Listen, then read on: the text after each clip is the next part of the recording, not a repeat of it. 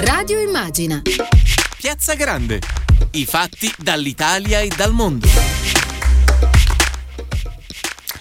Buonasera a tutte e tutti da Tiziana Ragni, benvenuti a Radio Immagina a Piazza Grande, benvenuti a questa diretta che faremo grazie anche all'aiuto di Emilio Tempesta alla regia, Silvio Garbini allo streaming, Agnese Rapicetta in redazione. E dunque seguiremo l'evoluzione del colpo di Stato in Myanmar e seguiremo anche l'evoluzione della crisi di governo, più tardi ne parleremo con Michele Bordo, ma oggi Piazza Grande continua a tenere accesi i riflettori sulla situazione di crudeltà e di disumanità che sta accadendo contro migliaia di profughi nei campi in Bosnia. Ne parleremo fra poco con Carlotta Sami, portavoce dell'Agenzia dell'ONU per i rifugiati, ma venerdì avevamo già ascoltato proprio dai nostri microfoni Brando Benifei e Massimiliano Smeriglio in missione sulla rotta balcanica, missione che però è stata bloccata sabato dalla Croazia, eh, creando un precedente davvero senza, appunto, mh, un fatto gravissimo. La situazione si è poi sbloccata, ma fra poco avremo ai nostri microfoni anche Pietro Bartolo, il medico di Lampedusa, ora impegnato in Europa eh, per il gruppo dei parlamentari democratici. Sentiamo intanto però un riassunto della situazione dei campi in Bosnia e lo sentiamo dalla voce di Carla Attianese.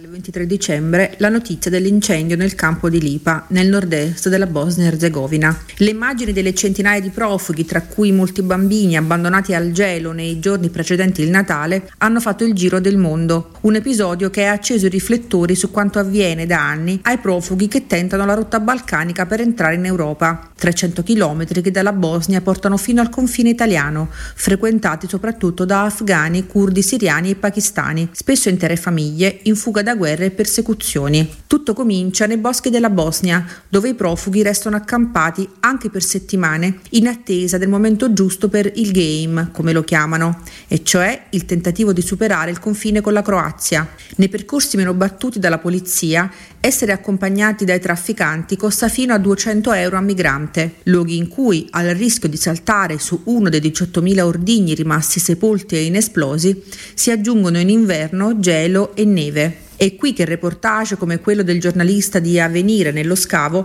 hanno documentato una vera e propria caccia ai migranti da parte della polizia croata, fino a veri e propri pestaggi messi in atto da parte di individui in tute nere, per qualcuno anche questi poliziotti croati, anche se il governo di Zagabria nega, affermando che potrebbe trattarsi di civili armati. In ogni caso si tratta di respingimenti che avvengono già in territorio europeo. Ed è di pochi giorni fa la notizia del pronunciamento del Tribunale di Roma, che per la prima volta ha accolto il ricorso di un cittadino pakistano, respinto da Trieste prima in Slovenia, poi in Croazia e infine in Bosnia. Un respingimento avvenuto sulla base di un accordo di riammissione tra Italia e Slovenia stipulato nel millenovecentonovantasei. Infine, l'ultima clamorosa notizia del trenta gennaio, con un gruppo di europarlamentari del P D in missione al confine tra Croazia e Bosnia, fermati e inseguiti dalla polizia croata nei boschi del Game. Gli eurodeputati sono poi entrati in Bosnia, ma il giorno dopo, e dal campo di Lipa hanno raccontato di persone ammucchiate nelle tende, senza acqua potabile, con i riscaldamenti spesso fuori uso e la temperatura che scende fino a otto gradi sotto zero. Una situazione che ha spinto i quattro a chiedere all'Europa immediata apertura di corridoi umanitari con la Bosnia. Carla Attianese, Radio Immagina. E allora grazie a Carla Attianese, bentornati in studio e bentrovata Carlotta Sami, portavoce U N H C R, Alto Commissariato delle Nazioni Unite per i Rifugiati. Benvenuta, benvenuta a lei Carlotta, e abbiamo anche Pietro Bartolo che per tutti è il medico di Lampedusa, ma adesso è impegnato anche su un'altra frontiera. Benvenuto Pietro Bartolo. Buonasera, buonasera a voi. Ecco, io grazie. Eh, grazie a voi davvero per essere qui con noi stasera, per mh, l'aiuto che ci potrete dare anche per eh, aprire occhi eh, su una situazione che davvero è difficile eh, portare all'attenzione. A entrambi io mh, propongo una frase, ci siamo mh, da poco allontanati dalla giornata della memoria, una frase di Liliana Segre che davvero purtroppo ci fa capire come la storia non insegni mai nulla. E lei dice: oggi con i migranti, come ieri con gli ebrei, a essere tragica è l'indifferenza. Respinti come me e mio padre, ebrei, a varcare la frontiera nella notte e nella neve. eh, Carlotta Sami, io davvero non, non, non so più da dove cominciare, per, anche per chiedere, per avere dei punti di riferimento. Forse possiamo cominciare da qualche cifra, se lei ha dal suo osservatorio ehm, una, così, un panorama della situazione.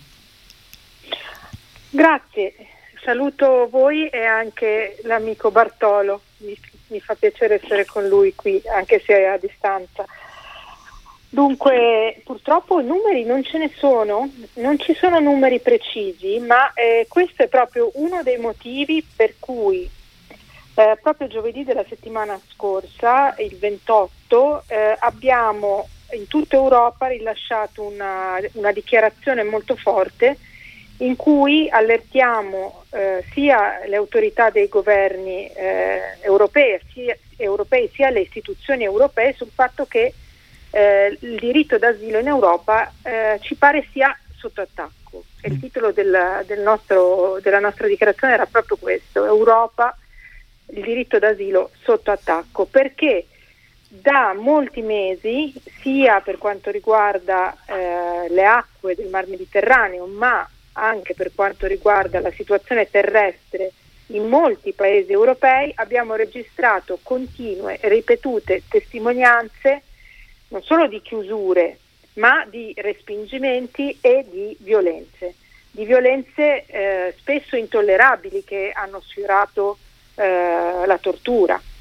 E in molti paesi noi abbiamo riportato queste testimonianze, e proprio perché al momento non possiamo dare numeri, perché non li abbiamo, abbiamo anche chiesto alle autorità europee e alle autorità governative, in particolare sulla rotta balcanica, che venga istituita un, che venga istituito un meccanismo indipendente di monitoraggio. Cosa significa? Che ci siano delle, eh, de, de, vengano istituite dei, dei soggetti che in maniera indipendente possano monitorare quello che succede alle frontiere, raccogliere le testimonianze, e che poi queste testimonianze però vengano effettivamente indagate. Questo è l'unico modo per strutturare e quindi anche per ufficialmente riportare quello che succede e porre fine a tutto questo. Oh, e quindi già il fatto che eh, non ci sia nessuna notizia dei numeri la dice lunga su quello che evidentemente eh, si ha interesse a far restare coperto, al punto che, e qui veniamo a Pietro Bartolo, eh, una delegazione di eurodeputati ehm, del P D, appunto guidata da Brando Benifei, e poi con Bartolo c'erano anche Alessandra Moretti e Pier Francesco Maiorino, si è recata in loco. Ma ehm, adesso ci facciamo dire da Pietro Bartolo cosa è successo, perché sono stati ehm, respinti. È così, Bartolo? Sì, intanto buonasera a tutti, un saluto carissimo anche a Carlotta, la mia amica, eh, con la quale abbiamo fatto tante cose insieme. Certamente, certamente è successo qualcosa di, di, di inaccettabile, insomma, di grave, dico gravissimo, perché noi, la nostra missione era quella, eh, l'obiettivo era quello di andare a vedere cosa succedeva in, in Bosnia, in, in Croazia, e vedere, insomma, di verificare effettivamente se quello che si, che si è detto in questi giorni attraverso i giornali, attraverso alcune, alcune testimonianze, insomma, tutto quello che stava succedendo di violenze, eh, e andare a vedere come, come stavano queste persone. A verificare, certo. A a verificare, insomma, era un nostro diritto, dico io, perché noi siamo degli europarlamentari, non eravamo in quattro ma bensì in cinque, perché c'era anche Massimiliano eh, Smeriglio, che invece eh, lui faceva parte della missione ma era in Italia ed è andato ai confini, a Trieste, laddove, ecco, comincia il famoso, comincia o finisce e ricomincia il famoso gioco di queste persone che fanno avanti e indietro. Mm. Quindi anche lui ha partecipato per verificare quello che stava succedendo. Bene, noi siamo arrivati in eh, siamo arrivati in Croazia e avevamo deciso, oltre che andare a visitare i centri che, che esistono, tipo per esempio l'Hotel Porene, insomma era tutto pianificato, eh, avevamo parlato con l'ambasciatore croato in Italia, gli abbiamo chiesto, insomma, eh, se era possibile andare a visitare la foresta. E eh, avevate avuto rassicurazioni? Mm. Certo, certo, non c'era stato alcun problema, dico questo perché oggi un ministro, diciamo, croato, eh sì, ha detto tutt'altro, ha detto delle cose, delle falsità, delle menzogne, perché noi avevamo pianificato tutto. Eh, mi permetta Bartolo, ricordo, eh, ricordo solo ai, ai nostri uh-huh. ascoltatori che appunto c'è stata oggi questa dichiarazione del mi- ministro Bozinovic che eh, addirittura ha insinuato che, che la delegazione fosse andata lì solo per mettere in cattiva luce eh, diciamo appunto l- tutta la gestione. Assolutamente, eh, invece... assolutamente no, noi eravamo andati lì per vedere per vedere se effettivamente quello che si diceva, che si è sempre detto, eh, eh, corrispondeva a verità. Certo. E quindi volevamo arrivare, attraversando diciamo un pezzo della foresta di Boina, arrivare al punto dove c'è la famosa frontiera, eh, laddove queste persone si è detto sempre che vengono respinte, che vengono picchiate, che vengono maltrattate, che vengono svestite addirittura, per, per vedere quello, se, se tutto quello corrispondeva al vero, insomma. Eh, però quando noi siamo arrivati là, ascoltati addirittura dalla polizia, a un certo punto ci hanno fermato tre o quattrocento metri prima nella foresta del confine, prima di arrivare sì. a, al confine al confine e prima hanno messo un nastro addirittura, questi di plastica, questi che di solito per, per dire che c'è un pericolo, ma in realtà era messo diciamo a, a, a chiusura della strada, una strada continuamente battuta da loro, dalle loro camionette, facevano avanti e indietro, avanti e indietro, ci ha detto se qua non si passa. Beh, noi, noi abbiamo detto no, guardi, noi vogliamo arrivare, siamo in territorio, in territorio europeo, la Croazia fa parte della, eh, dell'Europa, e noi abbiamo tutto il diritto di arrivare al confine, non vogliamo, vi garantiamo che non oltrepassiamo il, il confine e, e non usciamo neanche dalla strada, perché una delle, diciamo, delle, de, de, de, delle motivazioni che ci hanno diciamo, detto per, per, perché non ci facevano passare è il fatto che Eh, c'erano diciamo c'erano delle mine anti-uomo, ma noi abbiamo detto ma noi siamo sulla strada, ci accompagnate voi, non c'è problema, non vogliamo creare alcun problema. Di fatto ecco è successo che eh, arrivato a quel punto dove c'era il nastro non si poteva passare. Beh, insomma, abbiamo chiesto spiegazioni, abbiamo telefonato agli ambasciatori, all'ambasciatore croato, insomma, hanno cercato di perdere tempo, circa un'ora ci hanno fatto perdere, anche ho pensato bene di, di oltrepassare quel nastro. Sono stato un po' così perché insomma eh, veramente insomma, noi abbiamo diritto, abbiamo, siamo degli europarlamentari, abbiamo il diritto e il dovere. Eh, eravate nei confini d'Europa, il... certo. Mm. Eravamo dentro i confini, dentro, e quindi ho scavalcato, scavalcato quel nastro, subito dopo anche i miei colleghi lo hanno fatto tutti insieme a noi. La polizia prima erano un pochettino così eh, indecisi, perplessi, insomma, eh, un po'. Poi si sono messi a correre, ci hanno inseguito, addirittura ci hanno superato e hanno fatto un, un cordone, diciamo si sono messi spalla e contro spalle, hanno fatto proprio una barriera, erano una decina di poliziotti e non ci hanno fatto più passare. Abbiamo protestato, protestato verbalmente ovviamente, chiedendo ragioni di questo loro, di questo loro, diciamo, di questo loro comportamento, insomma non ci hanno fatto passare, quindi alla fine abbiamo desistito, abbiamo detto vabbè torniamo indietro, però questo ci ha fatto capire qualcosa, ci ha fatto capire per quale motivo noi non non potevamo andare a verificare quello che c'era alla frontiera. Evidentemente questo atteggiamento non, non ha fatto altro che avvalorare tutto eh. quello che si è detto e quindi avevano qualcosa da nascondere, e questo diciamo quello che abbiamo capito. Comunque poi noi ecco siamo tornati indietro, abbiamo fatto la strada, quella eh, siamo usciti dalla foresta, quella foresta maledetta, e poi vi dico perché è maledetta, eh, maledetta così io l'ho chiamata.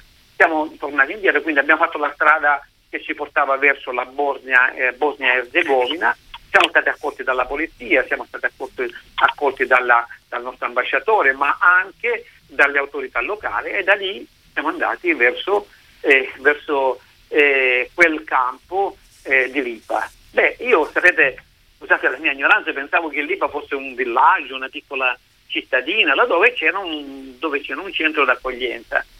Beh, non è così.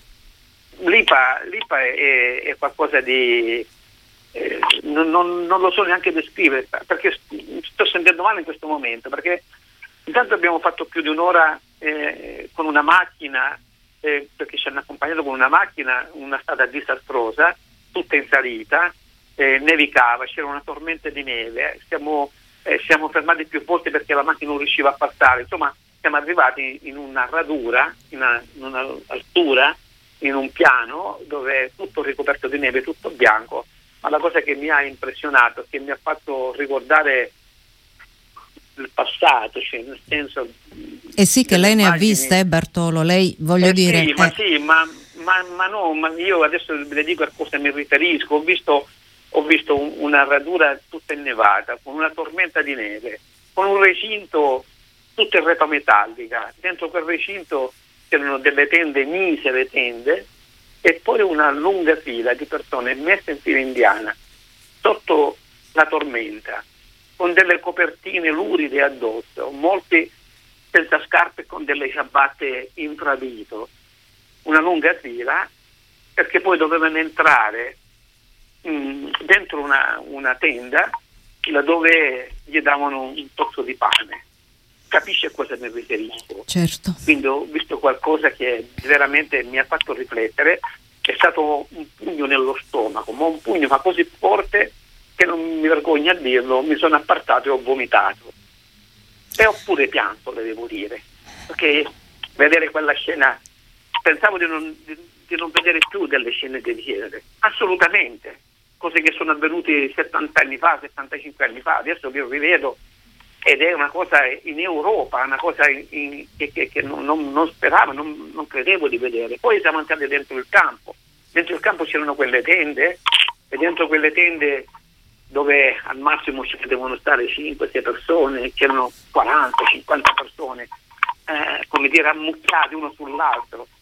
Eh, mi creda, è stata un'esperienza veramente sconvolgente. Ho visto tanti ragazzi, erano tutti uomini, molti minorenni, la maggior parte pakistani, il sessanta per cento, molti minorenni, e ho, ho cercato di parlare con loro, ho parlato, mi sono messo infilato dentro quelle tende dove si passava appena, si passava appena dovevo chiedere permesso, quei ragazzi rispettosi, quei ragazzi che ti guardavano con sguardo, come dire, aiutati, implorante. E, e sono riuscito anche a incontrare quel ragazzino di cui si parlava prima, quello che è stato lasciato indietro dalla frontiera italiana verso la Slovenia e verso quindi la, la, la Croazia, e addirittura di nuovo in quel campo maledetto, maledetto.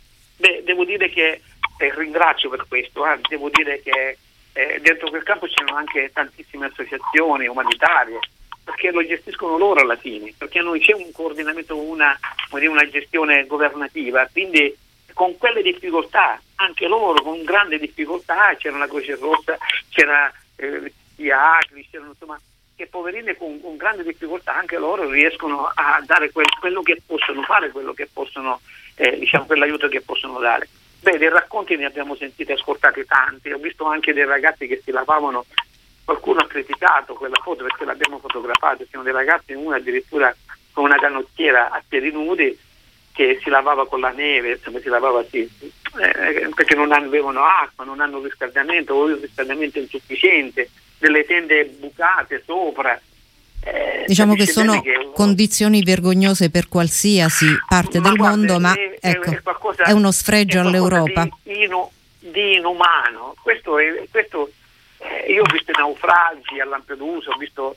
Però quando arrivavano in Italia, a casa nostra, non, non c'era questo tipo di trattamento, assolutamente, ma io dico che è un naufragio, ma soprattutto è un naufragio, un naufragio dell'umanità, un naufragio dell'Europa, un naufragio, perché le responsabilità, le, noi li diamo tutte alla Bosnia, alla Croazia, alla Grecia, ma le responsabilità sono dei paesi membri di questa Europa, che, sono, che, che si vogliono lavare forse la coscienza Eh, elargendo dei fondi, settanta ottanta milioni di euro, ma non è modo questo di affrontare il fenomeno della migrazione. Qua bisogna intervenire immediatamente, perché io sa, credo che, che queste persone, se non si prende un provvedimento subito, immediato, io penso che non riusciranno a sopravvivere all'inverno, all'inverno. Così, così. No, ma guardi che io ero tutto imbacuccato, avevo cappuccio, sotto calzamaglie, robe varie, erano non so quanti gradi sotto zero, e stavo morendo dal freddo dopo dieci minuti, ma Bar- non è assolutamente accettabile una cosa del genere. Poi i racconti, i racconti che eh, Bartolo, aspetti ragazzi. un attimo che ora la mh, facciamo intervenire un attimo Carlotta Sami, e poi le chiederò in particolare dei racconti. Eh, Carlotta Sami, quindi diciamo questo racconto accorato e veramente mh, straziante che abbiamo ascoltato eh, conferma un po' l'allarme che eh, avete dato, cioè qui sotto c'è qualcosa che evidentemente Eh, vo- si vuole tenere nascosto e non, ehm, e non si permette neanche di eh, fare entrare appunto osservatori. Ma il nostro allarme è, è stato dato dal fatto che questa situazione si protrae ormai da troppo tempo, e, e non soltanto in Bosnia, appunto sono, noi abbiamo verificato queste situazioni in dodici paesi dell'Unione Europea. Quindi eh, è, una, una, è, una, è una situazione che, le ripeto, si verifica in mare, si verifica via terra, per di più nell'ultimo anno si è accentuata, perché quello che abbiamo verificato è che molti stati, eh, adducendo rischi per la salute pubblica legati alla pandemia, mm. hanno ulteriormente eh, stretto e respinto, e questo è inaccettabile, perché pur chiaramente ogni Stato ha la prerogativa di gestire la sua, le sue frontiere, ma restano anche altri obblighi. Questa situazione che si trova in particolare in Bosnia, c'è da dire che riguarda un numero veramente esiguo di persone, sono circa seimila persone, forse qualcuna di più, perché alcune vivono poverette, vivono anche nascoste, vivono nei boschi, sono persone in transito, ma in ogni caso parliamo di numeri assolutamente gestibili. Assolutamente gestibili. La difficoltà in cosa sta? In un rimpallo forse di responsabilità per il fatto che queste persone arrivano in Bosnia, poi arrivano in Croazia, poi in Slovenia, quindi cercano di entrare in Italia, eh, ma eh, sono passate tutte dalla Grecia, e in nessuno di questi paesi hanno chiesto asilo, perché in nessuno di questi paesi si vogliono fermare per chiedere asilo per molteplici motivi. In Grecia per difficoltà di integrazione, ma principalmente perché alcuni di loro non chiederanno mai asilo, probabilmente perché vogliono venire in Europa esclusivamente per lavorare. Alcuni di loro potrebbero chiedere asilo e anche ottenerlo già dalla Grecia, ma ovviamente possono avere dei, delle relazioni familiari o delle motivazioni personali. Ora non è eh, purtroppo non è un, un diritto assoluto del fondamentale del richiedente asilo poter scegliere in quale paese fare domanda d'asilo, però è invece eh, una necessità, un obbligo per gli Stati di mettere a disposizione questo diritto, questo sì, per cui la persona non può essere respinta, deve essere ascoltata e valutata nella sua situazione singola, almeno per il tempo che gli viene dato di presentare questa domanda.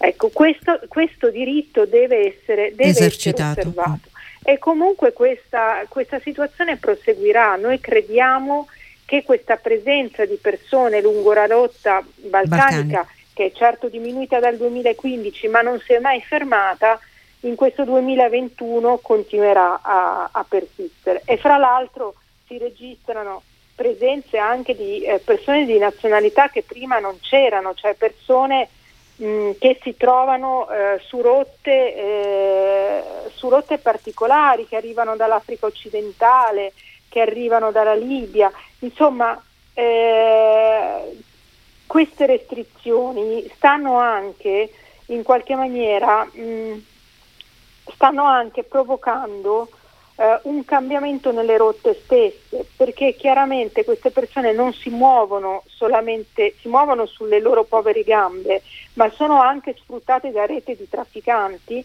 che muovono le rotte e i pagamenti a seconda della situazione che trovano sul terreno, e questo sempre sulle spalle e sulla, sulla pelle di queste povere persone che continuano a cercare di attraversare una frontiera dopo l'altra senza, senza trovare pace. Tra l'altro dal duemiladiciotto l'Unione Europea ha versato circa, eh, questo a proposito di eh, cifre, ottantotto milioni di euro nelle case di Sarajevo per gestire i campi profughi sul suo territorio. Una delle motivazioni, Bartolo, è che eh, gli stessi governanti dicono: noi abbiamo le comunità locali che non vogliono in nessuna maniera accogliere mh, queste sì. persone, e, e però no, non è sì, una, come dire, una giustificazione che possa tenere in piedi una, una vergogna del genere, perché anche in altri paesi ovviamente ci sono anche legittimi timori o ribellioni, però se si governa eh, si governa, non è che vince chi. Ma c'è.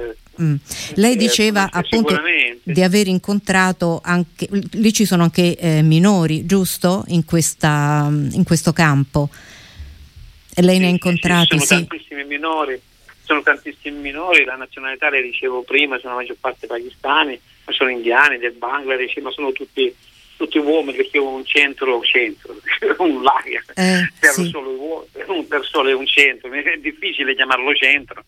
Eh, per soli uomini, maggior parte sono diciamo minorenni, eh, che i quali mi hanno raccontato parecchi, tra cui anche quel ragazzo che le dicevo prima, che al giorno, perché il campo, il campo questo, questo, questo, questo campo si trova a ridosso proprio della, della frontiera, della frontiera con, con la Croazia, e tentano anche più volte al giorno.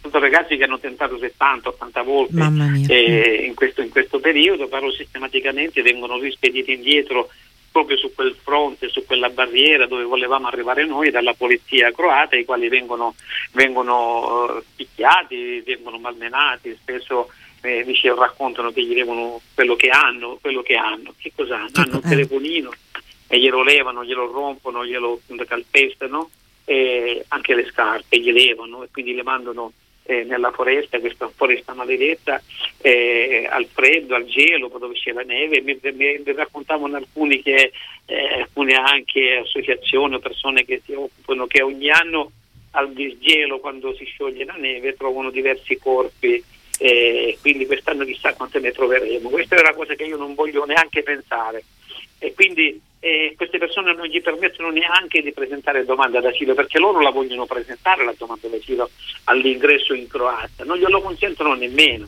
Il diritto di, di asilo, di chiedere asilo, è un diritto che è sancito dagli da, accordi internazionali, dalla, dalla, dalla Convenzione di Ginevra, è un diritto, e questo, questo diritto loro non lo possono esercitare, vengono ricacciati indietro. E pensare a un'altra cosa che mi dicevano, e non ho avuto modo come constatarlo, però me lo dicevano, cioè dire, a volte quelli che tentano, anche famiglie, eh, poi quando tornano non trovano più posto all'I P A, all'I P A non trovano posto all'I P A e sono costretti a vivere, come diceva Carlotta, nelle vicinanze, nella boscaglia, nella foresta, e creandosi dei piccoli ricoveri. Ma potete immaginare famiglie intere che vivono in questa, in questa situazione, è veramente disumano e non è possibile. Le responsabilità, le responsabilità non sono solo della Bosnia o della Croazia o della Grecia, o insomma, perché non possiamo addossare tutte le colpe a loro, perché non è possibile che l'Europa o gli Stati membri possano, diciamo, risolvere tutti i loro problemi, il problema dando soldi, ottanta novanta milioni di euro, che poi tra l'altro non abbiamo, che anche per questo siamo andati per constatare, vedere cosa si è fatto con questi soldi, vogliamo saperlo. Beh, abbiamo visto ben poco, io non ho visto nulla, non è stato realizzato quasi niente di quello, di cosa si è fatto, quindi ci dovranno dare anche conto. Ma, ma non è, non è solo quello il problema, perché non è che basta dare soldi per esternalizzare il problema, o dare soldi alla Turchia o piuttosto che alla Libia o piuttosto che alla Bosnia, alla Croazia, assolutamente no. Noi abbiamo una responsabilità, una grande responsabilità, l'Europa intera. Voi, l'Europa intera. Voi Bartolo, ecco, dopo questa missione ora siete rientrati, eh, ovviamente immagino non mollerete su questo, su questo tema. E, e quindi intendete fare altre azioni, muovervi e, e proseguire in questa azione anche di, come dire, di pungolo e di mh, tenere alta l'attenzione e spostarla, perché è, a questo punto è veramente un problema di tutta l'Europa, non può essere accollato sì, sì. Mh, a una zona, quindi ma, ma per, proseguirete. Ma per carità, noi ci vogliamo, come dire, pulire la coscienza, caricando tutto il carico su questi, su questi paesi, insomma, che, ma veramente eh, certamente che faremo qualcosa. Il motivo di questa nostra missione è quella di valutare, vedere, relazionare, e chiederemo, chiederemo eh, lumi, chiederemo anche per quello che è successo, ma eh, ci batteremo. Guardi, io sono trent'anni che mi batto, figuriamoci se mi fermo qui. Sono, ah, abbiamo non ho fatto dubbi. Questa missione proprio per questo, quindi Eh, ci dovranno ascoltare l'Europa, la Commissione, presenteremo una relazione, chiederemo alla Commissione di intervenire, e devo dire che l'intervento che deve fare in questo momento la Commissione, l'Europa intera, è quella di evitare che questa gente muore in quella foresta maledetta, e questa ce l'avremo sulla coscienza. Allora deve intervenire, gli Stati membri devono intervenire, chi ci sta, chi non ci sta, ma ci sono tanti paesi che vogliono accogliere, basta un po' di buona volontà.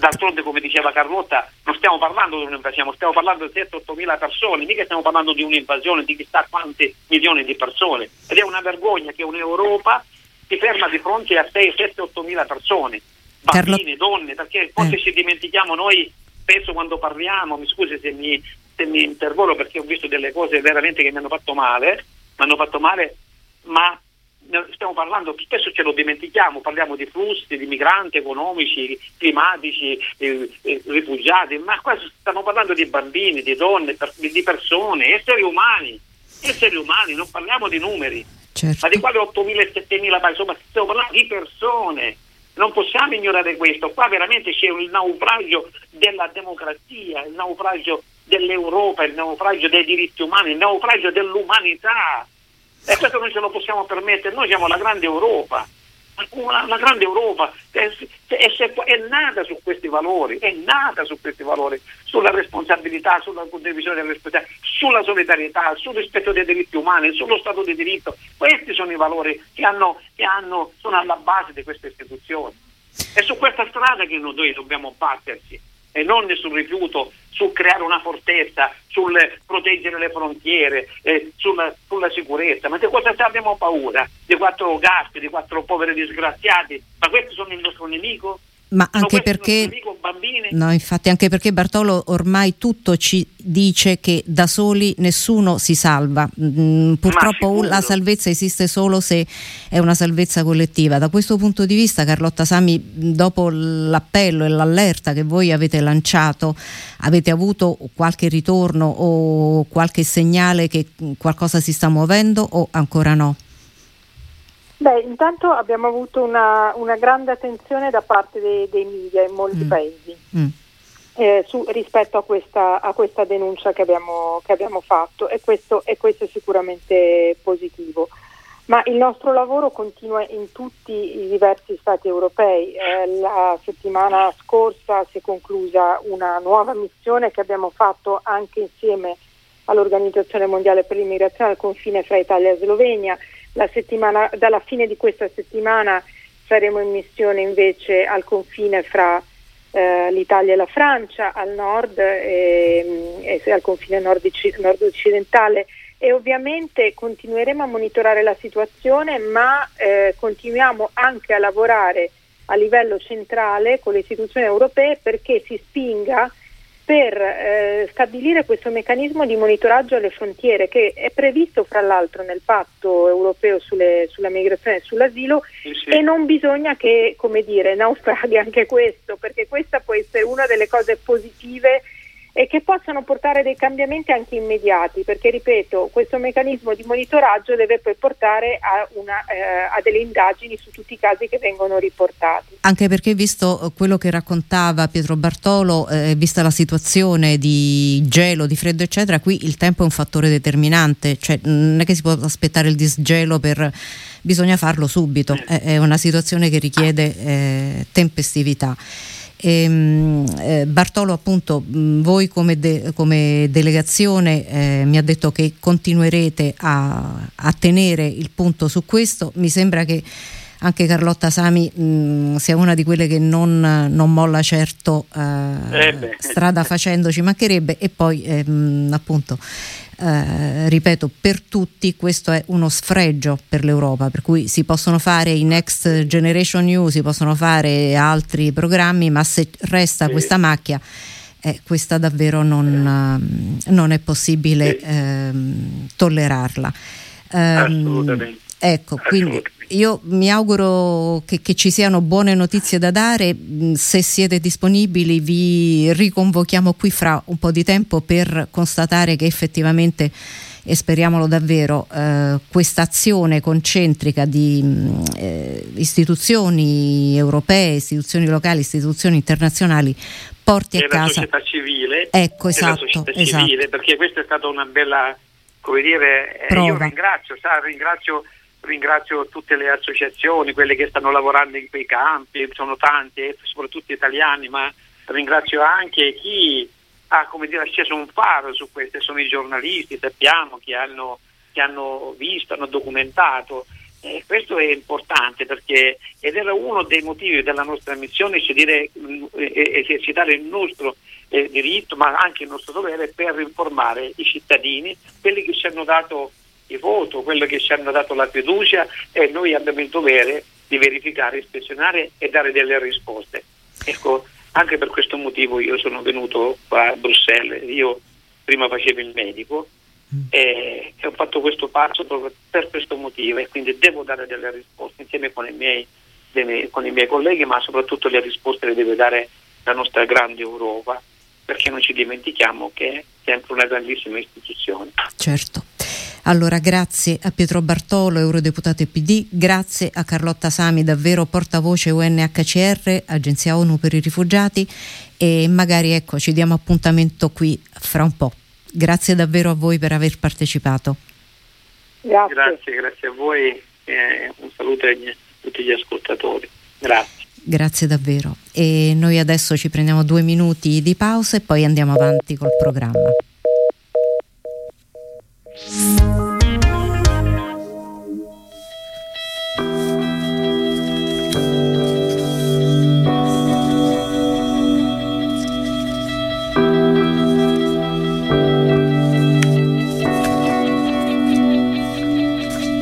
There is a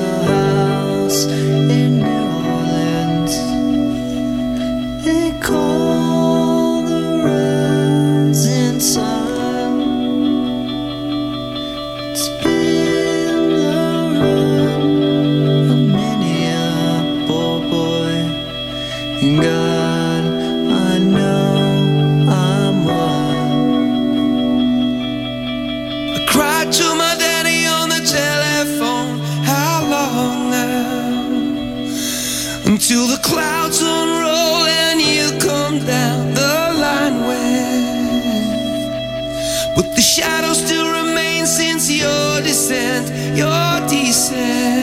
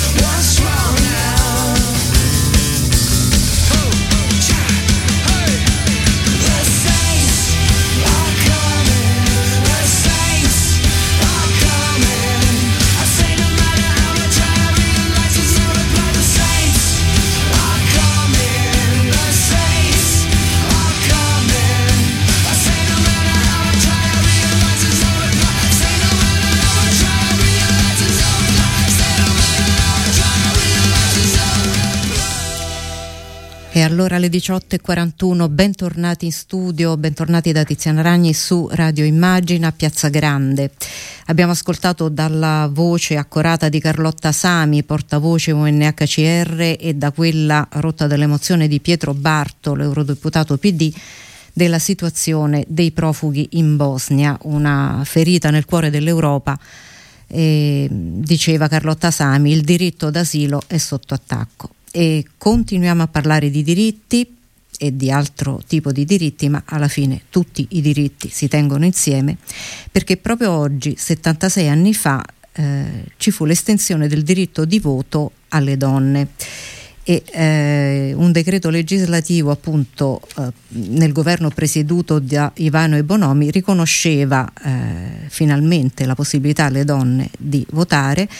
su una proposta di Palmiro Togliatti e Alcide De Gasperi. E lo fanno e portano avanti questa loro eh, volontà resistendo a tutte le opposizioni espresse da tutti gli schieramenti, eh, motivate dal fatto che l'elettorato femminile veniva ritenuto facilmente manovrabile. Poi abbiamo visto che la storia ci ha fatto vedere che magari anche gli uomini non erano ass- assolutamente indenni da questo problema. È, cos- è così Cristina Sivieri Tagliabue. Ciao a tutti, grazie per Buonasera, sì, benvenuta. Benvenuta a Radio Immagino a Piazza Grande, giornalista, co-founder delle Contemporanee e del Giusto Mezzo. Oggi, settantasei anni dopo eh, da quel diritto di voto, eh, le donne però sono ancora eh, tenute fuori mh, diciamo da, dalla sfera spesso decisionale, ancora più spesso eh, in quella eh, del, del potere esecutivo. Eh, cosa chiedono le donne oggi, ma soprattutto mh, dov'è che si è interrotto quel cammino virtuoso? Ma guarda, mh, stavo guardando appunto il titolo della, della puntata, comunque il tema del voto delle donne, oggi sui social se ne è parlato abbastanza, ho detto ma beh, fammi vedere nei paesi in cui ci sono premier donne quando è cominciato questo diritto di voto, cioè se per tutti sono questi settantasei anni oppure se quando noi facciamo adesso scouting per i nostri diritti, altri diritti femminili, guardiamo un po' in giro per l'Europa cosa succede. Quindi ho guardato, ho scoperto, nonostante eh, gli studi di storia contemporanea, che nella Nuova Zelanda, in realtà che è il paese con il primo premier donna, di fatto il voto alle donne è stato dato nel milleottocentonovantatré.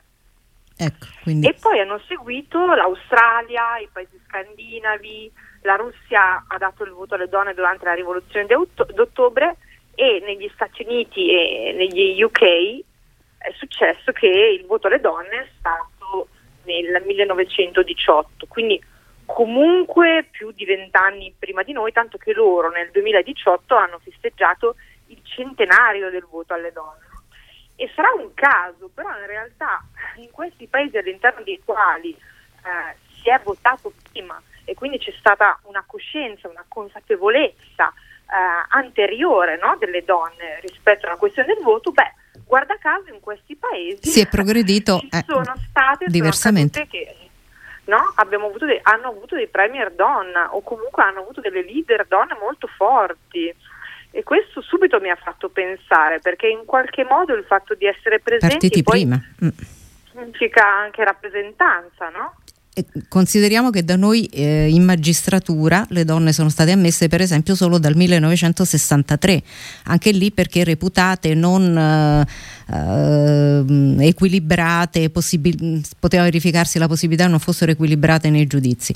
Ora tutta questa serie appunto di pregiudizi noi mh, pensiamo e speriamo di esserceli lasciati alle spalle, però di fatto se guardiamo le cifre eh, poi l'accesso eh, ai posti di responsabilità mh, non è assolutamente assolutamente eh, come dire raggiunto in equità e, e soprattutto ehm, il divario di genere non è solo una questione etica o morale, incide sull'economia. Assolutamente, è un po' diciamo su questo che poi è giocato eh, il manifesto della diciamo del movimento che ho creato. In realtà sono qui diciamo come sto parlando con te, con voi come fondatrice Uh, del Giusto Mezzo e delle Contemporanee, sono due. Il primo, il ecco, allora l'hai proprio nominata perché ecco insieme a noi c'è anche Valeria Manieri, ecco, ecco sì è Valeria arrivata Manieri, che con pronto Valeria Contemporanee, che invece è un diciamo è un'associazione ed è un media civile che come dire ha fatto grandi cose, mm-hmm. Poi le racconterà Valeria in termini proprio di rappresentanza e di come dire, racconto anche e divulgazione, no, della questione del tema femminile. Comunque diciamo come Giusto Mezzo eh, pronto mi sentite? Sì, eh? no no è caduta la linea con Valeria Manieri ma ora la, la cerchiamo Beh, e la troviamo. Sì, esatto. sì, sì. E, diciamo come Giusto Mezzo diciamo siamo andate in piazza eh, in tante città d'Italia eh, proprio poco più di una settimana fa in realtà per uh, sensibilizzare le donne e gli uomini sul tema del recovery, diciamo la, la lotta proprio di questo movimento eh, si apre e si chiude sul tema del recovery, nel senso che eh, c'è un'urgenza, l'urgenza è data dal fatto che eh, questi soldi eh, sono qui, arriveranno ed è necessario, diciamo, spenderli nella maniera più corretta per le donne, se fossero investiti in infrastrutture che permettono alle donne di lavorare, quindi da una parte noi la chiamiamo la rivoluzione della cura, asili nido, il full time nel sud Italia che non esiste, nell'altro invece la rivoluzione del lavoro, quindi il fatto di aiutare nello sviluppo le partite I V A, le imprese, le start-up eh, femminili, beh, il P I L potrebbe aumentare di diversi punti percentuali. E mi sembra, ecco, e mi sembra proprio oggi in un'intervista Valeria Manieri, che a questo punto dovrebbe essere insieme a noi, arrivata? Oh. Infatti le volevo lanciare, come dire, benvenuta Valeria, proprio in un'intervista la... stamattina sul Corriere.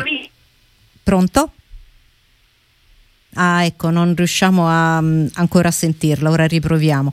Eh, eh, comunque, lo quantificava nel sette poi... eh, no no una crescita del sette per cento del P I L. No, volevo leggere un dato che proprio il Giusto Mezzo ha, ehm, ha reso noto. Eh, proviamo con i numeri, magari così si capisce meglio. Nel duemilaventi quattrocentoquarantaquattromila persone sono rimaste senza lavoro, di queste centotrentaduemila sono uomini, trecentododicimila sono donne. Quindi eh, il problema, eh, come dire, numerico è molto più mh, come dire, eff- efficace sì, di, di tutti i dibattiti che potremmo fare. Valeria Manieri, ce l'abbiamo fatta? Pronto? Ci sono. Ma, e vi sento. Oh, benissimo, oh. Benvenuta Valeria oh, Manieri. Sentivo anche prima, voi non sentivate... Ah, perché sentiamo molto disturbata la linea, cioè evidentemente mh, sei in un posto in cui prende poco? Da dove vi, vi chiamo una zona altra di Balduina, eh, una zona... eh, Pol- purtroppo si sente malissimo. Vai. Ecco, non so come posso migliorare la situazione. Eh, non so, su un balcone. Eh. Proviamo? Sì. Ecco, allora Valeria, ecco, mh, Cristina, ti approfittiamo di questo momento in cui prende il, la linea, esatto, di Valeria, passo la palla a lei, perché proprio ieri mh, c'è stato un pressing, eh, qualsiasi mh, strumento si accendesse, internet, eh, televisione eccetera, si trovava questo, questa manifestazione enorme che avete organizzato. Eh, un manifesto appunto con punti precisi e chiari da consegnare al, al governo, qualsiasi esso sarà, e governo e Parlamento, per chiedere cosa, Valeria? Eccoci, sì, ieri effettivamente è stata una gran giornata di chiusura di un percorso fatto da praticamente sei appuntamenti pubblici in live streaming, ripresi dal Corriere, da Repubblica, insomma è andato molto bene. Abbiamo sentito più di centocinquanta persone del mondo dell'associazionismo, del management, delle aziende, anche uomini, vero? Dell'accademia, anche uomini, ecco. eh, soprattutto perché devono fare anche loro la propria, mm. la propria partita, la propria parte. E tra l'altro nella giornata di ieri a commentare questo documento finale, che è stato frutto di un processo lungo di eh, decisioni, di riflessione da parte di molte economiste, molte associazioni femminili e femministe, e non, perché c'erano anche altre organizzazioni come Base Italia di Bentivogli, piuttosto che eh, Minima Moralia di Fabrizio Pagani e Paola Bonomo ed altre. Eh, sono stati coinvolti eh, tutti i coordinamenti donne dei principali sindacati, quindi C G I L, C I S L e U I L. Questo manifesto sono idee per una ripartenza alla pari, noi l'abbiamo chiamato così, donne per la salvezza. Donne per la salvezza perché sembra un, diciamo, Un, un titolo dal sapore, no, un po' retro, eh, perché siamo in effetti in una sorta di dopoguerra, dopo questa pandemia, pandemia che ancora non ci abbandona, perché pensiamo non solo che le donne debbano essere salvate, come spesso si, si pensa, ma in realtà siamo noi che vorremmo salvare il paese, però dobbiamo essere liberate, liberate da tutte quelle incombenze, da tutte quelle strettoie che ci impediscono di fare carriera, di inserirci qualitativamente e quantitativamente nel mercato del lavoro.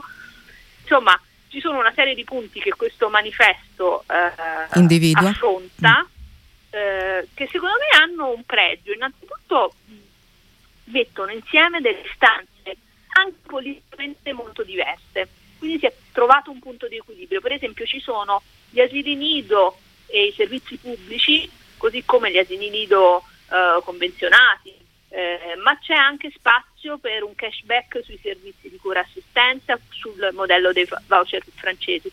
C'è la richiesta di un, eh, di un Ministero per le pari opportunità finalmente dotato di portafoglio, quindi non più un po' un ministero che si lascia come mancia politica a seconda del governo, un po' come il sedano, il prezzemolo al verduraio, per intendersi. Eh, e c'è anche la, l'ambizione di pensare magari a un'autorità garante contro le discriminazioni di genere. Eh, ci sono tanti punti che riguardano le materie STEM, l'educazione finanziaria, insomma molte cose davvero ambiziose, talmente ambiziose però concrete che devo dire che ieri persino Vittorio Colao eh.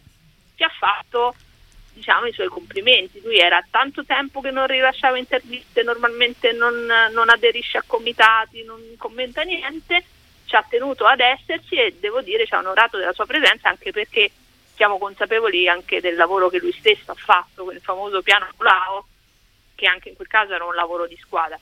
Questo ha un valore aggiunto in più che viene dalla società civile, che viene dal basso in qualche modo, ma è fatto da tante personalità eh, bravissime, economiste come Veronica De Romanis, come la straordinaria Linda Laura Sabadini dell'Istat, Magda Bianco della Banca d'Italia. Tra l'altro anche le donne della Banca d'Italia lo hanno sottoscritto e stanno ancora oggi delle eh, delle adesioni, insomma.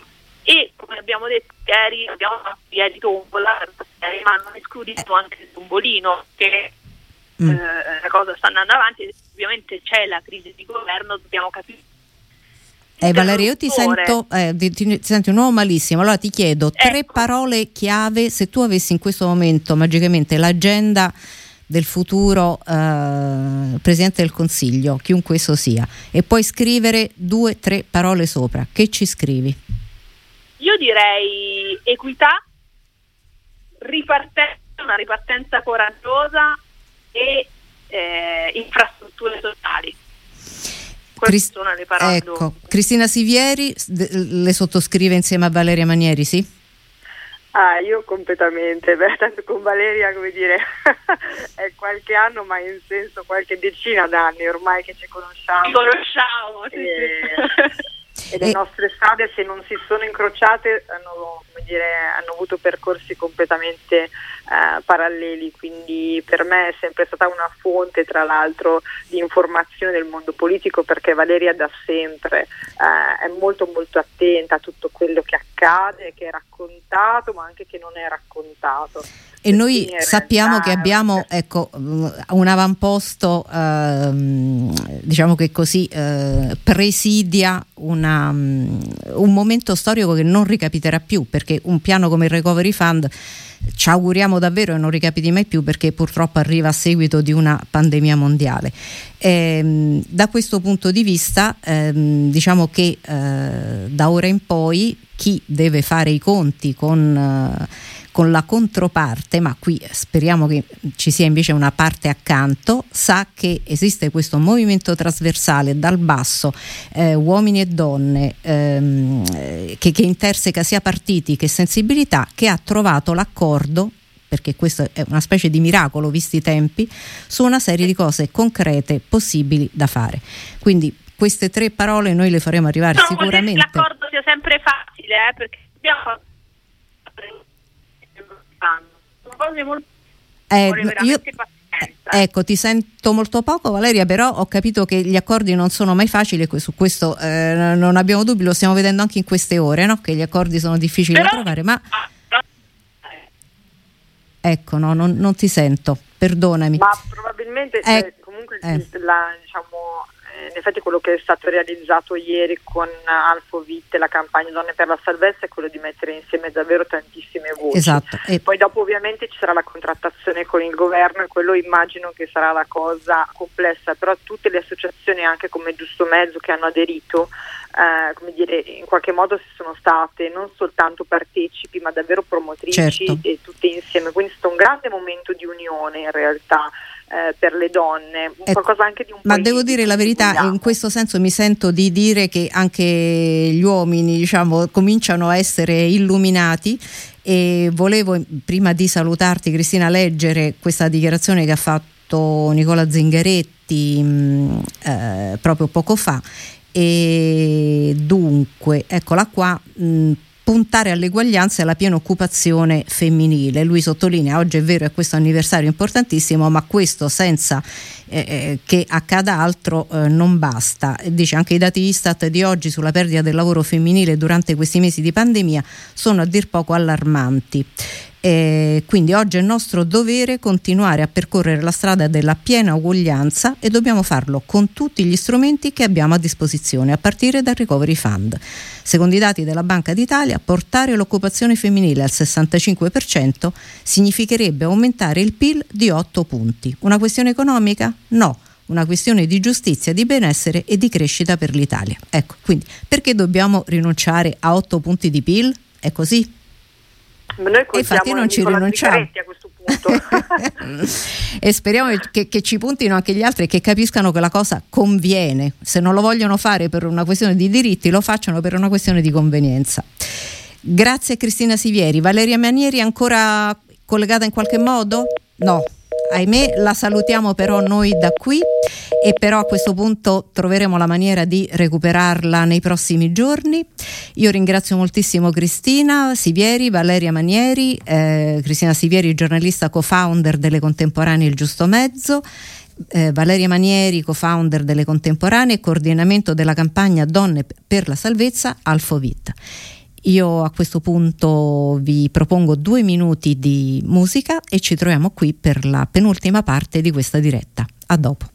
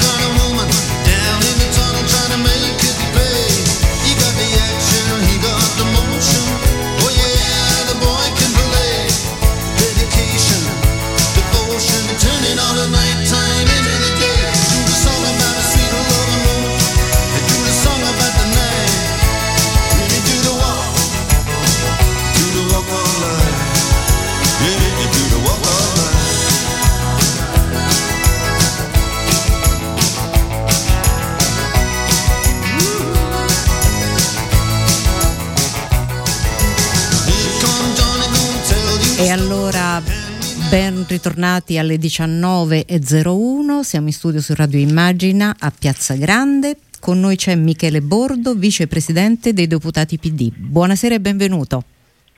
Buonasera, grazie per l'invito. Allora Michele Bordo, io non so se ha avuto modo di ascoltare l'ultima parte del collegamento che l'ha preceduta, eravamo a colloquio con Cristina Sivieri e Valeria Manieri eh, della partita di Il Giusto Mezzo Alfovit, cioè destinare appunto il cinquanta per cento del recovery ad azioni che in qualche modo finalmente aboliscano la differenza di genere, e stavamo leggendo dei dati economici. Eh, però so di trovare terreno favorevole in lei e quindi a questo punto glieli sottopongo e partirei da qui.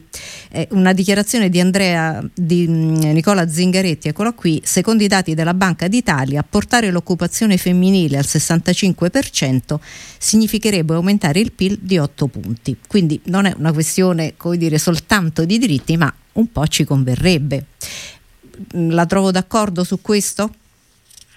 Ma assolutamente sì, e tra l'altro eh, noi come partito, come è noto, abbiamo posto con grande forza il tema della parità di genere eh, in tutte le iniziative che abbiamo sviluppato. Eh, se non sbaglio, in questi mesi. F- eh, fa parte anche di quelle modifiche migliorative che avete chiesto eh, per il recovery, è così? Assolutamente, mm. assolutamente. Partiamo sì, da qua. Per noi la parità di genere era assolutamente una priorità eh, anche rispetto alle risorse europee, tant'è che abbiamo chiesto con grande forza che ci fosse un piano per il lavoro femminile come un grande obiettivo nazionale condiviso, che richiede, per quanto ci riguarda, politiche che trasformino l'organizzazione sociale e la valutazione dell'impatto di genere in tutte le fasi progettuali. E, e, e per ottenere questi risultati noi abbiamo chiesto che eh, fossero aumentate le risorse previste dal Recovery Fund per eh, la piena occupazione femminile, per rimuovere gli ostacoli che oggi, per esempio, impediscono alle donne di partecipare attivamente negli organi costituzionali, nelle autorità indipendenti. Eh, abbiamo chiesto che vi fosse la previsione di un fondo per l'imprenditoria eh, femminile, femminile, così come eh, uno sforzo per eh, assicurare alle donne la, la possibilità di tenere assieme eh, il lavoro, la famiglia, mentre invece molto spesso noi sappiamo che le donne invece sono costrette a scegliere, a decidere se occuparsi della famiglia piuttosto che del lavoro. Ecco, nel duemilaventuno noi non ci possiamo più permettere discriminazioni di questo genere. Per questo per noi le politiche di genere sono una priorità assoluta. Ecco, e per noi anche gli uomini illuminati sono una priorità assoluta, e quindi mh, mi fa piacere trovarne uno adesso in collegamento. Io mh, ho invitato Michele Bordo perché eh, mh, volevo chiedergli un po' il punto della crisi di governo, e l'abbiamo presa appunto da un punto davvero concreto, che è quello dei temi eh, che si trovano in questo momento su questo tavolo che ehm, è, è in piedi mh, nel giro di consultazioni di Roberto Fico, che si chiude eh, domani e che mh, dovrà produrre risultati che verranno portati al Capo dello Stato. Allora, chiedo a lei, cominciamo dall'inizio, mh, eh, co- come siamo arrivati qui intanto? Ma siamo a, arrivati a questo punto dopo che eh, un partito dell'alleanza di centrosinistra che sosteneva il governo Conte, Italia Viva in modo particolare, ha aperto dal nostro punto di vista in modo irresponsabile una crisi di governo al buio che rischia di eh, far pagare al Paese conseguenze molto pesanti. Eh, si è aperta la crisi, purtroppo il Presidente del Consiglio è stato costretto a dimettersi in queste ore. Stiamo provando, dopo aver superato veti, eh, difficoltà anche di ricomposizione, sta, stiamo provando a verificare se ci sono le condizioni per rimettere assieme la maggioranza di governo, ridare un mandato pieno a Conte per far partire una nuova esperienza di governo. Il Presidente della Repubblica ha dato un mandato esplorativo al Presidente della Camera Roberto Fico, lui in queste ore sta verificando se queste condizioni politiche e programmatiche ci sono, domani riferirà al Capo dello Stato e vedremo quali sono le determinazioni che il Presidente della Repubblica assumerà. In queste ore, come appunto lei ha detto, eh, stiamo discutendo anche di temi e di programmi per noi assolutamente importanti, e per quanto riguarda il Partito Democratico noi abbiamo offerto alla discussione alcuni punti che per noi sono assolutamente importanti. Ecco, cosa, cosa avete portato voi su quel tavolo? Ma noi abbiamo chiesto una, chiederemo, stiamo chiedendo una riforma fiscale per rendere il nostro fisco progressivo, riducendo il carico fiscale sui ceti medi, semplificando innanzitutto le tante agevolazioni che oggi sono eh, previste. E poi per noi mh, il lavoro, le politiche attive del lavoro sono assolutamente fondamentali in questo momento. Siamo per una riforma degli ammortizzatori sociali in senso universale e pensiamo che le politiche del lavoro debbano essere legate eh, alla formazione e alla eh, riqualificazione eh, professionale. Chiediamo una parità sa- salariale tra donne eh, e uomini, a proposito di quello che dicevamo poc'anzi sulla eh, parità di genere. eh, poniamo come eh, necessità, come priorità su cui intervenire la lotta alle diseguaglianze, alle nuove, alle nuove povertà, perché è giusto ribadire che, specie dopo questo dramma che abbiamo vissuto, questo dramma sanitario a cui è seguita una crisi economica senza precedenti, molto pesante per il nostro paese, purtroppo assistiamo ad un aumento delle disuguaglianze sociali, a, a, ad un allargamento delle differenze tra chi è sempre più povero e chi è sempre più ricco, la, la, la ricchezza concentrata sempre di più nelle mani di poche persone. Ecco, il recovery fund deve servire a rimettere al centro le persone, a ridurre queste disuguaglianze sociali, ad aiutare chi sta più in difficoltà, perché sappiamo che soltanto Tanto se aiutiamo chi non ce la fa si creano le condizioni per far ripartire i consumi e l'economia del nostro paese. Ecco, queste sono alcune priorità su cui stiamo lavorando molto. Poi c'è anche la salute, il rafforzamento della medicina territoriale, l'obiettivo per esempio di destinare il cinque per cento del prodotto interno lordo sulla scuola e l'educazione. Siamo per esempio per l'estensione dell'obbligo scolastico fino a diciotto anni, e poi c'è tutto un altro tema per noi assolutamente importante, che sono i temi della riforma della giustizia penale e civile. Aspetta, prima di, prima di arrivare paese... sul penale civile, le devo dire che su questo tema della scuola noi abbiamo avuto raccomandazioni e appelli da tutti quelli che in, in questi dieci giorni di radio abbiamo intervistato, da Tiziano Treu, presidente del C N E L, a Francesca Puglisi, sottosegretaria al lavoro. Chiunque, a chiunque abbiamo chiesto una priorità ha detto Uh, formazione, scuola, educazione, perché chi sta rimanendo indietro adesso rischia davvero di um, entrare ne- negli anni successivi con un gap che non recupereremo più, e noi rischiamo di avere fra anni un lavoro di bassa qualificazione perché ora non siamo in grado di fargli recuperare il tempo perso. Quindi questo che lei ha sollevato forse è il problema, e mi fa piacere sentire che, eh, che sta fra i primi posti davvero dell'impegno di quel tavolo. E Assol- ora... Assolutamente sì, siamo anche noi consapevoli dei danni che purtroppo stanno subendo, sia dal punto di vista dei rapporti sociali ma soprattutto educativi, di mm. formazione eh, scolastica, culturale, purtroppo i nostri ragazzi, che rischiano di, di subire conseguenze pesanti per via della didattica a distanza, della impossibilità di frequentare la scuola, anche nei confronti dei loro colleghi del resto d'Europa, quindi lì bisogna Ass- metterli in grado. Mm. Assolut- assolutamente, io l'ho interrotta, anche perché eh. sappiamo bene, sappiamo bene qual è purtroppo spesso la differenza che c'è tra quello che accade nella scuola del nostro paese e quello che accade nelle altre scuole. Eh, per questo noi per pensiamo questo. che questo gap si possa ridurre investendo molto di più sulla scuola, portando gli investimenti sulla scuola ad un livello di prodotto interno lordo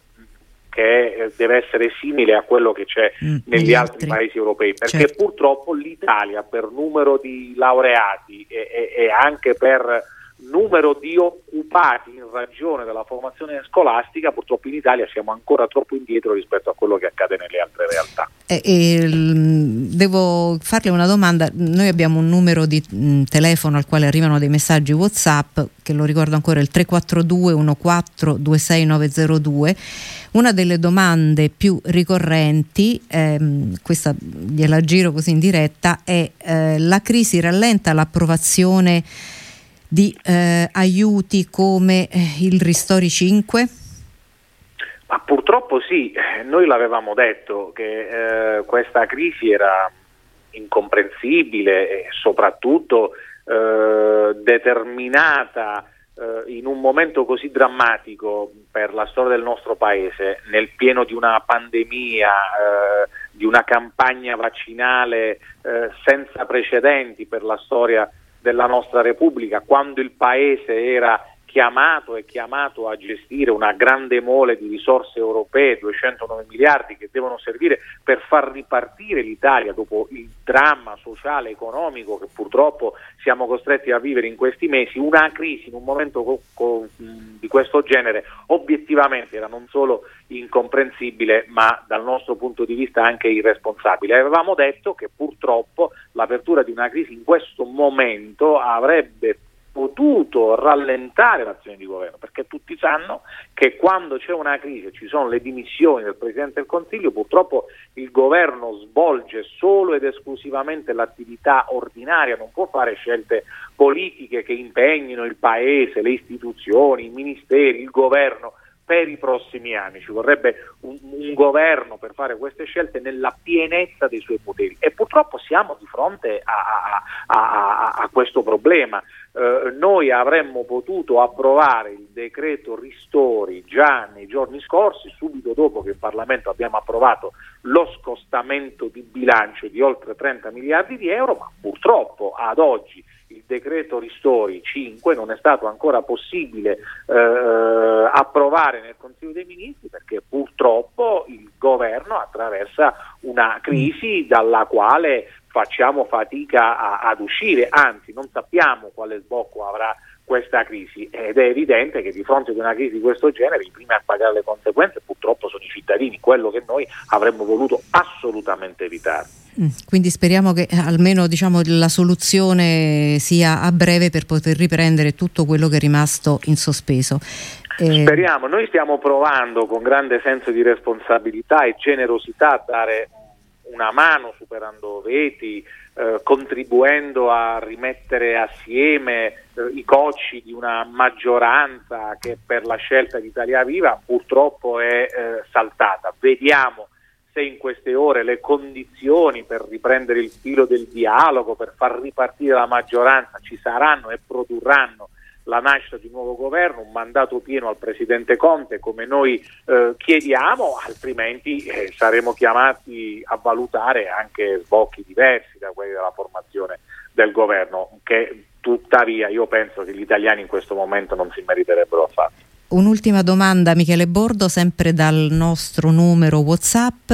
Eh, vicepresidente, non ho sentito però eh, le parole ricerca e innovazione. È anche vero che io l'ho interrotta prima, ma questa, eh, fondi per mh, l'interesse per la ricerca e l'innovazione ce l'abbiamo, no? Su quel tavolo delle ma, priorità. Ma ce li abbiamo e sono, e sono importanti, perché come noi sappiamo eh, le risorse del Recovery Fund Eh, ci sono se accanto ai progetti che presenteremo noi eh, offriremo all'Unione Europea una serie di riforme importanti che consentire- consentiranno al nostro Paese di diventare più moderno. Noi purtroppo abbiamo ancora ritardi molto seri in diversi ambiti, dicevo prima nell'ambito della giustizia, sì. E sarà necessario intervenire per accelerare i processi civili e penali, per esempio insistendo molto di più sulla digitalizzazione eh, dei procedimenti, eh, dei processi, per dare ai cittadini risposte più veloci. Purtroppo da noi i processi, anche per la macchina che hanno alcune procedure, durano anni. Invece ci sono ambiti come per esempio il processo civile in cui è necessario arrivare subito ai cittadini che chiedono risposte eh, allo Stato. Abbiamo bisogno di fare più ricerche, lo stiamo vedendo bene eh, in questa fase di dramma sanitario che vive il nostro Paese, quanto sia importante investire sulla ricerca, l'università, per rendere il nostro sistema sanitario più competitivo. Per fare tutte queste cose è evidente che ci vuole un governo forte, solido, con una larga maggioranza. Questo è l'obiettivo per il quale noi lavoriamo, speriamo di poterci riuscire e, e speriamo di poter realizzare l'obiettivo di rimettere in piedi un governo forte che possa sottoscrivere un patto di legislatura e che possa accompagnare questo Paese fino alla scadenza naturale del mandato, che è nel duemilaventitré. Grazie allora Michele Bordo, grazie davvero, e magari la ridisturberemo per sapere lo stato di avanzamento dei lavori. Grazie, buona Bene, serata. Quando volete, grazie, buon lavoro, arrivederci, grazie. E allora noi adesso ci avviamo all'ultima parte eh, della, della nostra serata e ci avviamo, eh, è stata una puntata intensa, eh, a tratti davvero emozionante, e mh, chiudiamo con un nome che forse a mh, tanti tanti di noi suscita ancora più emozione, qualcuno che nella storia del rock ha contenuto, ci vuole, moltitudini. Si chiama David Bowie e a cinque anni dalla sua morte Radio Immagina vuole fargli un omaggio in quella che è stata la sua incarnazione più famosa, Ziggy Stardust. Ce lo raccontano in questo viaggio musicale Sara Guabello e Roberto Soriani. Noi invece ci ritroveremo in diretta domani mattina alle otto con Cristiano Bucchi e i suoi ospiti a Ora di Punta. A voi tutte e tutti, buonanotte e buona fortuna da Tiziana Ragni. Good luck. L'universo delle radiovisioni. Buonanotte e buona fortuna.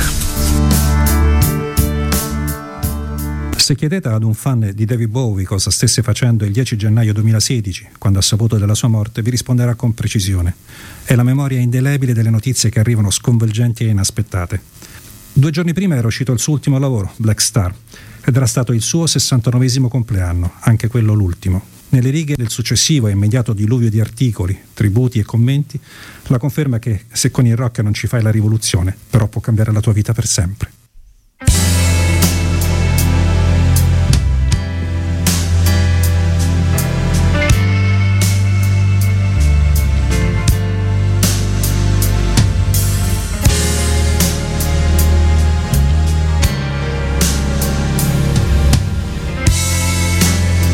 To get the train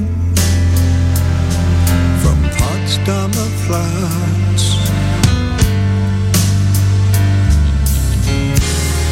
you never knew that that I could do that, just walking the dead.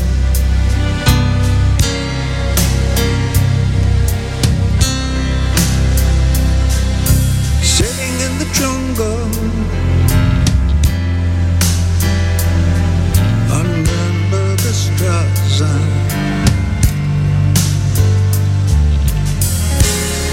a man lost in time near Cardiff, just walking the dead.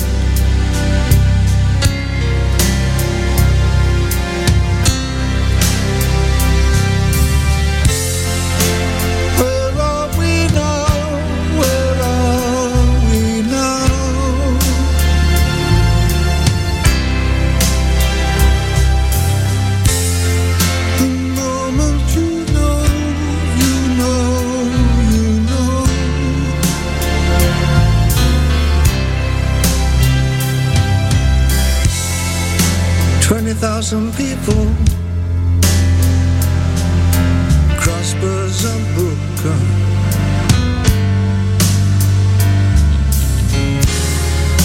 fingers are crossed just in case, walking the dead.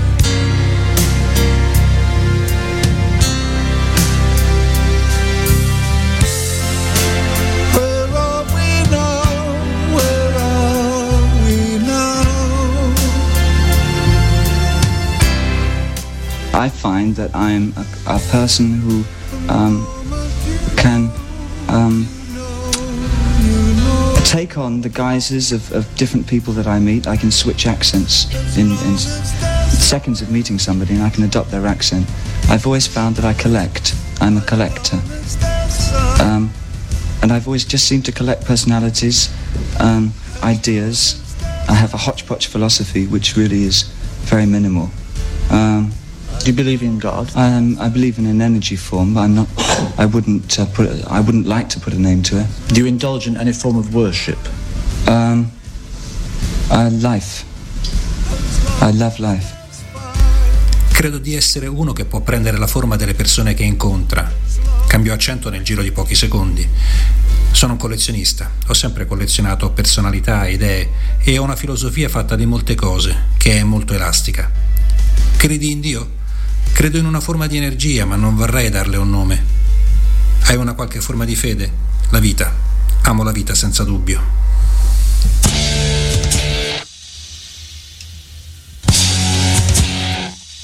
Nel millenovecentosettantuno, con quattro dischi pubblicati, Bowie entra in studio per registrare quello che diventerà l'album della sua definitiva consacrazione. Qualche mese dopo, nel settantadue, esce The Rise and Fall of Ziggy Stardust and the Spider from Mars. Lì dentro, insieme, ci stanno Andy Warhol, Mark Bolan, il glam rock, Stanley Kubrick.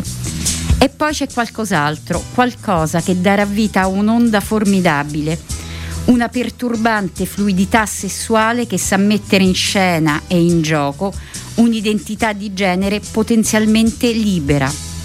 Anni luce dai timidi passi avanti fatti dalla rivoluzione sessuale del sessantotto. Nella risacca di quell'onda sembrano definirsi i contorni di una zona sicura, in cui, vestendosi come lui, i fan potevano esplorare le loro identità senza essere etichettati o identificati. Ho superato una fase eminentemente rock and roll, rifacendomi al teatro brechtiano e kabuki, e combinando questi elementi con la musica sono arrivato ad un terzo tipo di espressione che va al di là del semplice fatto musicale. Un paio di anni dopo, in un'intervista a Rolling Stone, Bowie descrive lo scenario che aveva voluto evocare. È stato annunciato che il mondo finirà per l'esaurirsi delle risorse naturali. Ziggy faceva parte di un gruppo rock e i ragazzi non vogliono più il rock and roll. Non c'è più corrente per suonarlo. Il consigliere di Ziggy gli dice di raccogliere notizie e di cantarle perché non esiste più l'informazione. Ziggy la comunica ed è una notizia terribile. Restano soltanto cinque anni. È la batteria di Five Years, la sua battuta lenta, ad aprire l'album, ed è, fra tutte le canzoni distopiche e apocalittiche scritte da Bowie, di certo la più sconvolgente. La chiave della canzone si trova zoomando sui dettagli, sul panico delle persone che, appresa la notizia, si riversano nelle strade. Bowie Ziggy si aggira tra di loro, le parole sono la sua macchina da presa. Racconta quello che vede: madri singhiozzanti, poliziotti inginocchiati davanti ai preti, ragazzini e adolescenti che cercano di uccidere dei bambini. Una ragazza della mia età andò fuori di testa, picchiò alcuni bambini. Se Nero non l'avesse allontanata, penso che li avrebbe uccisi. Un soldato con un braccio rotto fissò lo sguardo sulle ruote di una Cadillac. Uno sbirro si prostrò e baciò i piedi di un prete. Alla fine della canzone arrivano basso, chitarra, pianoforte, che in un insieme caotico sono il suono dell'umanità ormai prossima alla fine.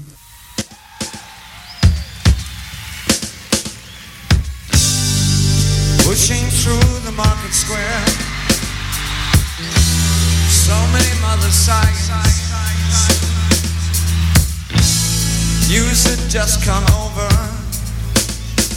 We had five years left aside. News guy wept when he told us I was really dying. Cried so much that his face was wet. Then I knew he wasn't lying. I heard telephones, opera house, favorite melodies, so toys and boys, electric irons and T Vs. My brain hurt like a warehouse, it had no room to spare.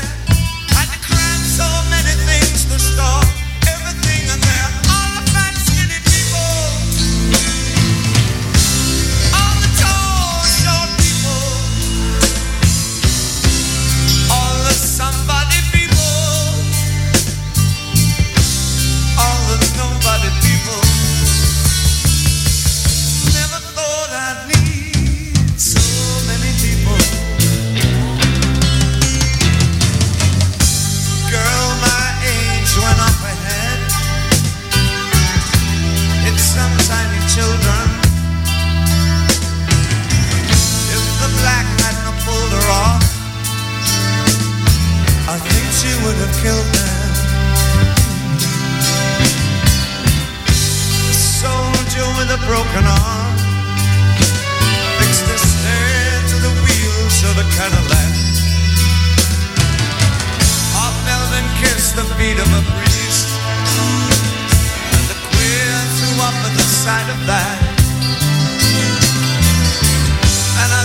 I saw you in an ice cream parlor,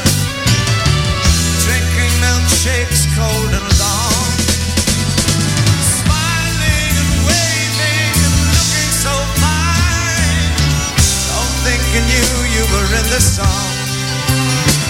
It was cold and it rained and I felt like an actor, and I thought of mom and I wanted to get back there. I face your face, the way that you talk. I kiss you, you're beautiful. I want you to fall. We've got five years stuck on my eyes. Five years, what a surprise. Five years, my brain hurts a lot. Five years, that's all we've got. We've got five years stuck on my eyes. Five years, what a surprise. Five years, my brain hurts a lot. Five years, that's all we've got. Five years, five years, five years, five years.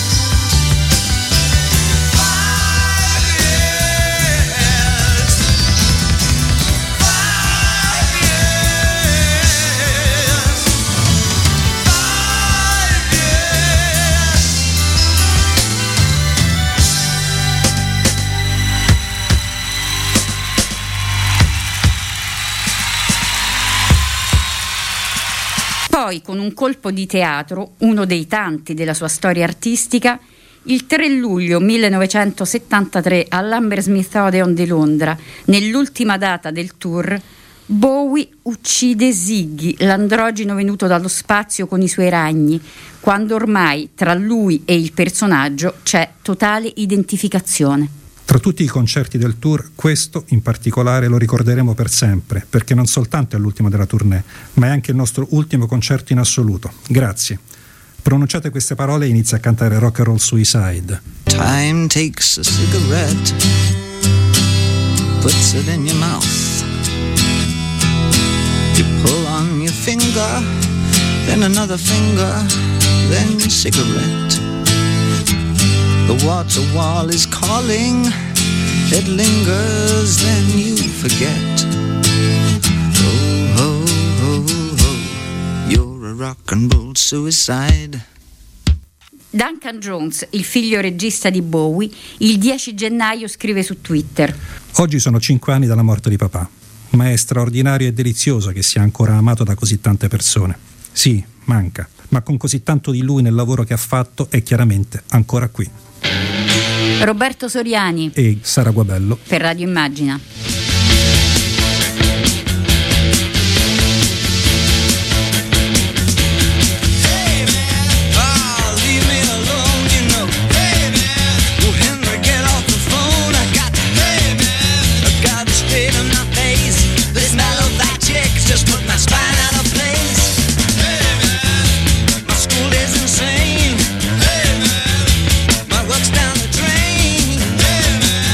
She's a total blam blam.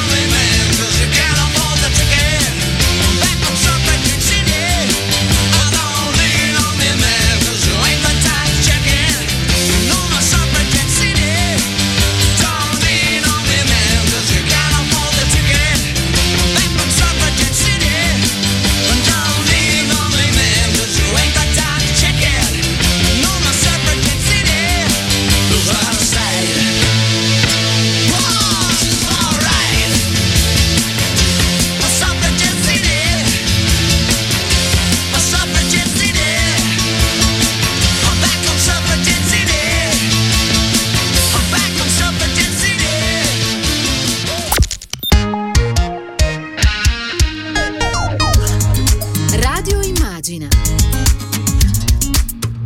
Dalla parte delle persone.